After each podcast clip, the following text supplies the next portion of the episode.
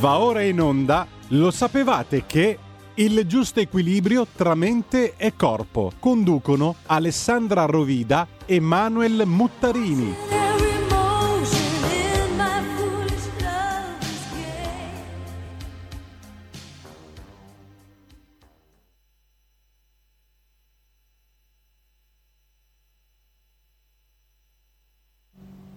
Ciao a tutti amici, bentornati nella nostra rubrica Lo sapevate che? La nostra rubrica di naturopatia. Oggi, come promesso, abbiamo la seconda parte del nostro meraviglioso minerale, ovvero l'argilla. Vi invitiamo comunque a poter tornare indietro per vedere la prima parte nel caso in cui l'aveste persa. Ora restate con noi che proseguiamo la nostra avventura. Iniziamo questo nuovo capitolo sull'argilla andando a vedere ciò che vi avevo promesso. Allora, irrigazioni e anche lavande vaginali da trattare con l'argilla.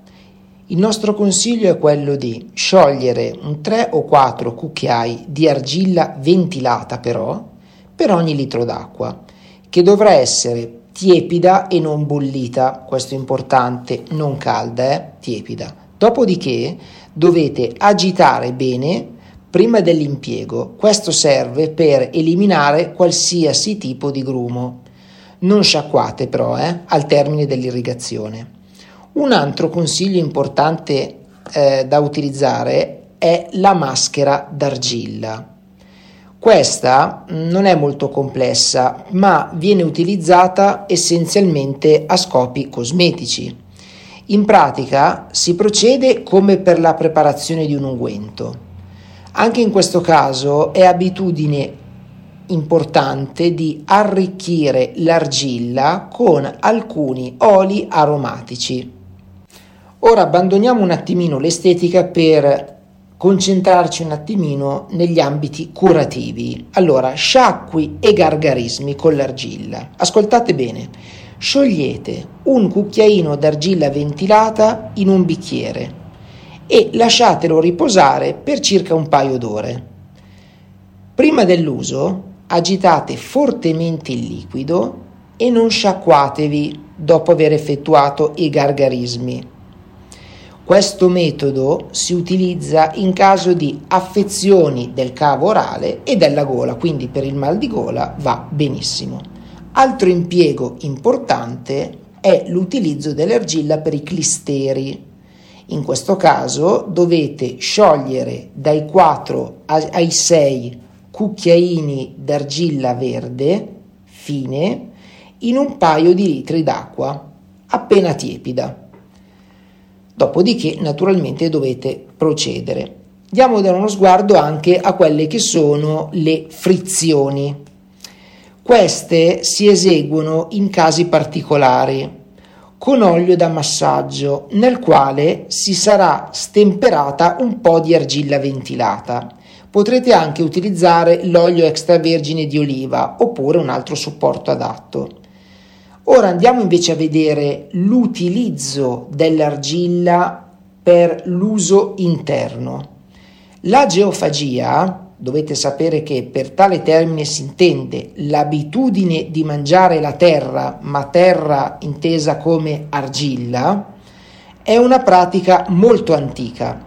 Come abbiamo già avuto modo di vedere, trova la sua giustificazione nella necessità di introdurre nel corpo i sali minerali carenti, perché l'argilla è molto ricca di sali minerali e questi sono preziosi per il nostro corpo. Questo ha lo scopo di ottenere un potente effetto disinfettante e soprattutto rinvigorente. Servirà per esercitare un'azione di prevenzione contro moltissime tipologie di problemi e addirittura va a contrastare il meteorismo, che si intende il gonfiore di stomaco, va addirittura a vincere la stipsi, intesa come stitichezza, e anche la diarrea. Attenzione però, è sconsigliato assumere l'argilla per via orale se si ha la tendenza all'occlusione intestinale oppure se c'è il pericolo dello strozzamento di un'ernia e se si è preso dell'olio di paraffina nei 15 giorni precedenti alla cura. Allora, come po- possiamo adesso utilizzare l'argilla bevendola? Allora, in un bicchiere riempite per tre quarti di acqua fredda e mi raccomando la più pura possibile, versate un cucchiaino raso di argilla ventilata. Fate sciogliere bene mescolando a lungo e mi raccomando usate solo cucchiaini di legno. Poi coprite con una garza e lasciate riposare. Questa pozione dovrà essere preparata alla sera e bevuta al mattino a digiuno. Taluni però preferiscono assumerla in ore diverse, sì la cosa non è determinante. Unica condizione è che la si beva almeno un'ora prima dei pasti. Sicuramente quel bicchiere di acqua sporca con un certo quantitativo di fondo limaccioso farà storcere la bocca a più di una persona e molti faranno fatica a ingerirne il contenuto. Però ricordatevi che si tratta di una reazione comprensibile, ma è bene ricordare quanto segue. Ascoltate, cosa non fa? Perché l'argilla purificata e rende bevibile anche l'acqua non potabile, tant'è che nei paesi meno civilizzati gli abitanti, prima di bere da un, da un pozzo o da uno stagno, pensate ne smuovevano l'argilla del fondo, bevendo solo quando la terra era in sospensione. È vero che il sapore dell'argilla potrebbe non piacere, però non è sgradevole, anzi dovrebbe ricordare anche, se alla lontana, quello del latte, tanto è vero che viene chiamata nella nostra medicina latte d'argilla. Poi anche per le prime volte bevete solo il sovranatante, cioè la parte che si presenta come acqua sporca e non il fondo, perché in determinati casi è solamente dopo che vi sarete gradualmente abituati ad assumere la pozione potrete bere l'intero contenuto del bicchiere. Per ora no. Poi ricordate che assumendo argille si fa una cura portentosa, che non mancherà di sentire gli effetti desiderati e che, tutto sommato, richiede solamente un sacrificio minimo in confronto ai tanti benefici che ci porterà. Se poi qualcuno non riuscisse proprio a buttare giù quell'acqua sporca, vi consiglio che potreste mediare il sapore con un poco di miele o di succo di limone o della polvere di liquirizia, oppure diluita in una tisana di menta fredda. La quantità di argilla da usare può anche essere, a seconda dei casi, aumentata fino ad arrivare a 4 cucchiaini però sono da dividere in due assunzioni giornaliere e non superate tale dose perché si potrebbe instaurare una certa stitichezza. E però se tale fenomeno dovesse comunque intervenire, diminuite le quantità di argilla sciolta nell'acqua. E se la stipsi non dovesse cessare, sarà opportuno ricorrere a qualche tisana lassativa.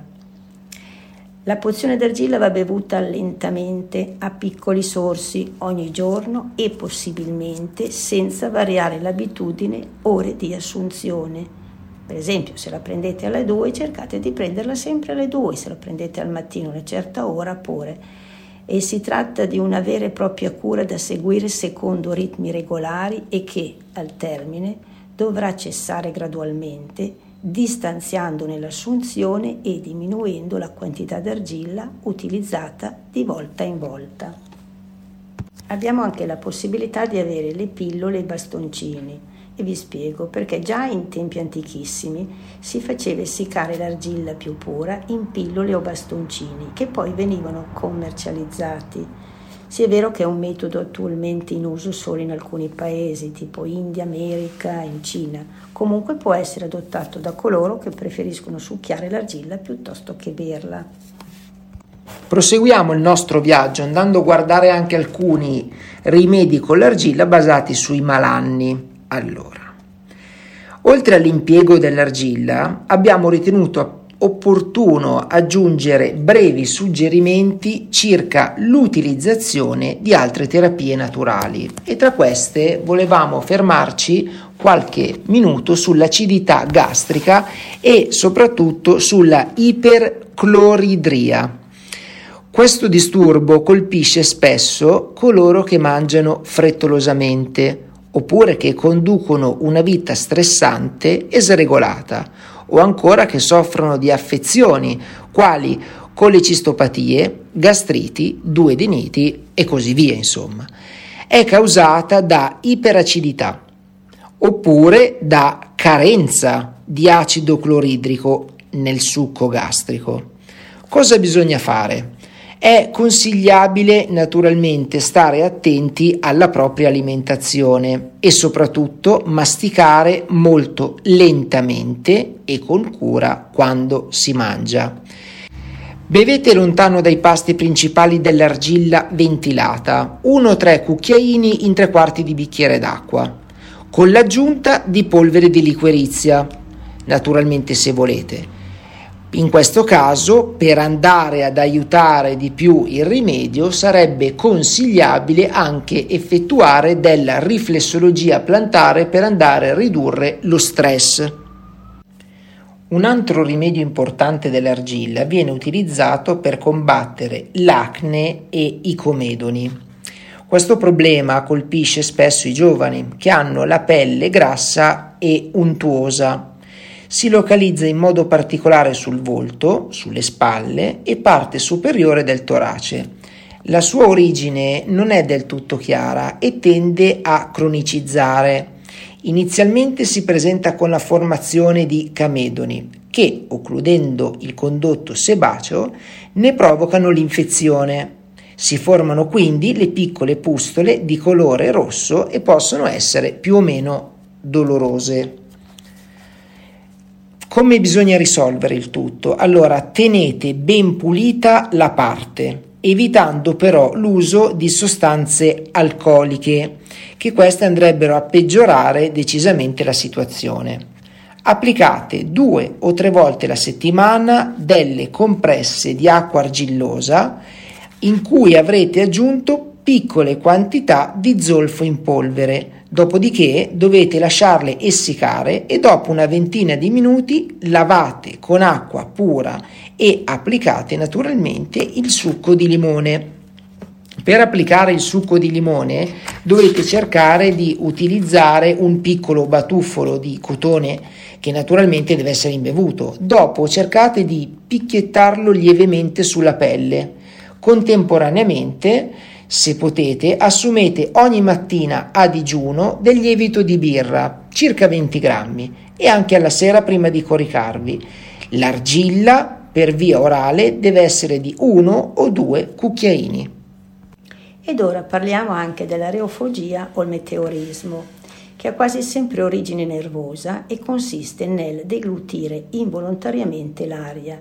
Questo vale anche per il meteorismo, che è dovuto ad accumulo di gas, talvolta complementari ad altri disturbi o determinati da malformazioni o gastriti. Quindi cosa facciamo? Bevete dell'argilla ventilata almeno un'ora prima dei pasti principali, quindi da 1 a 3 cucchiaini in tre quarti di bicchiere d'acqua. È consigliabile anche l'assunzione di carbone vegetale e abbiate sempre l'accortezza di mangiare, come abbiamo detto prima, e masticare lentamente. Altra affezione importante sarebbero le affezioni nervose, che queste o bene o male le abbiamo tutti.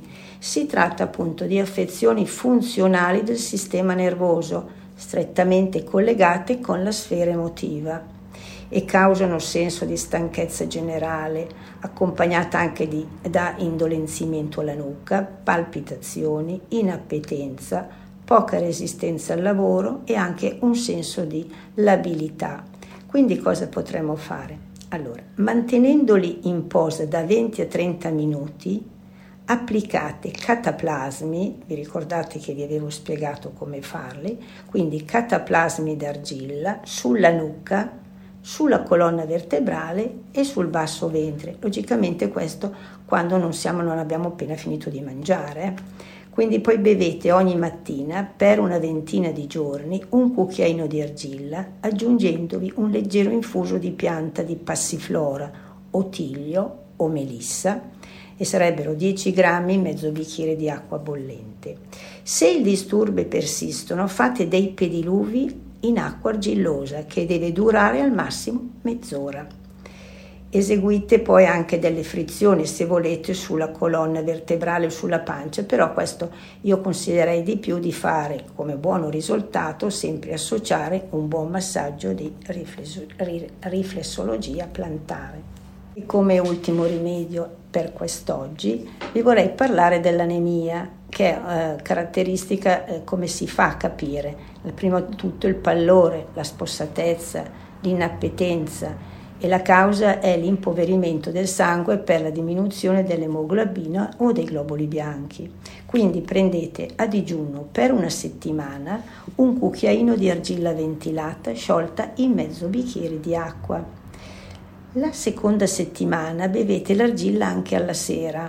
Infine, dalla terza settimana aggiungete una terza dose d'argilla anche a mezzogiorno. Sono utili anche i pediluvi in acqua argillosa. E poi vi dico anche un vecchio rimedio della nonna, diceva che per infliggere, fate, per, per aiutarvi appunto in queste forme di anemie, dovete prendere una grossa mela, infliggete dentro dei chiodi, parecchi, di ferro, e toglieteli il giorno seguente mangiate la mela e questo vi dà un po', questo sarebbe il, il suggerimento delle nostre nonne. Ora io vi saluto, ci sentiamo la settimana prossima, andremo avanti ancora con i rimedi argillosi e vi auguro una buona settimana.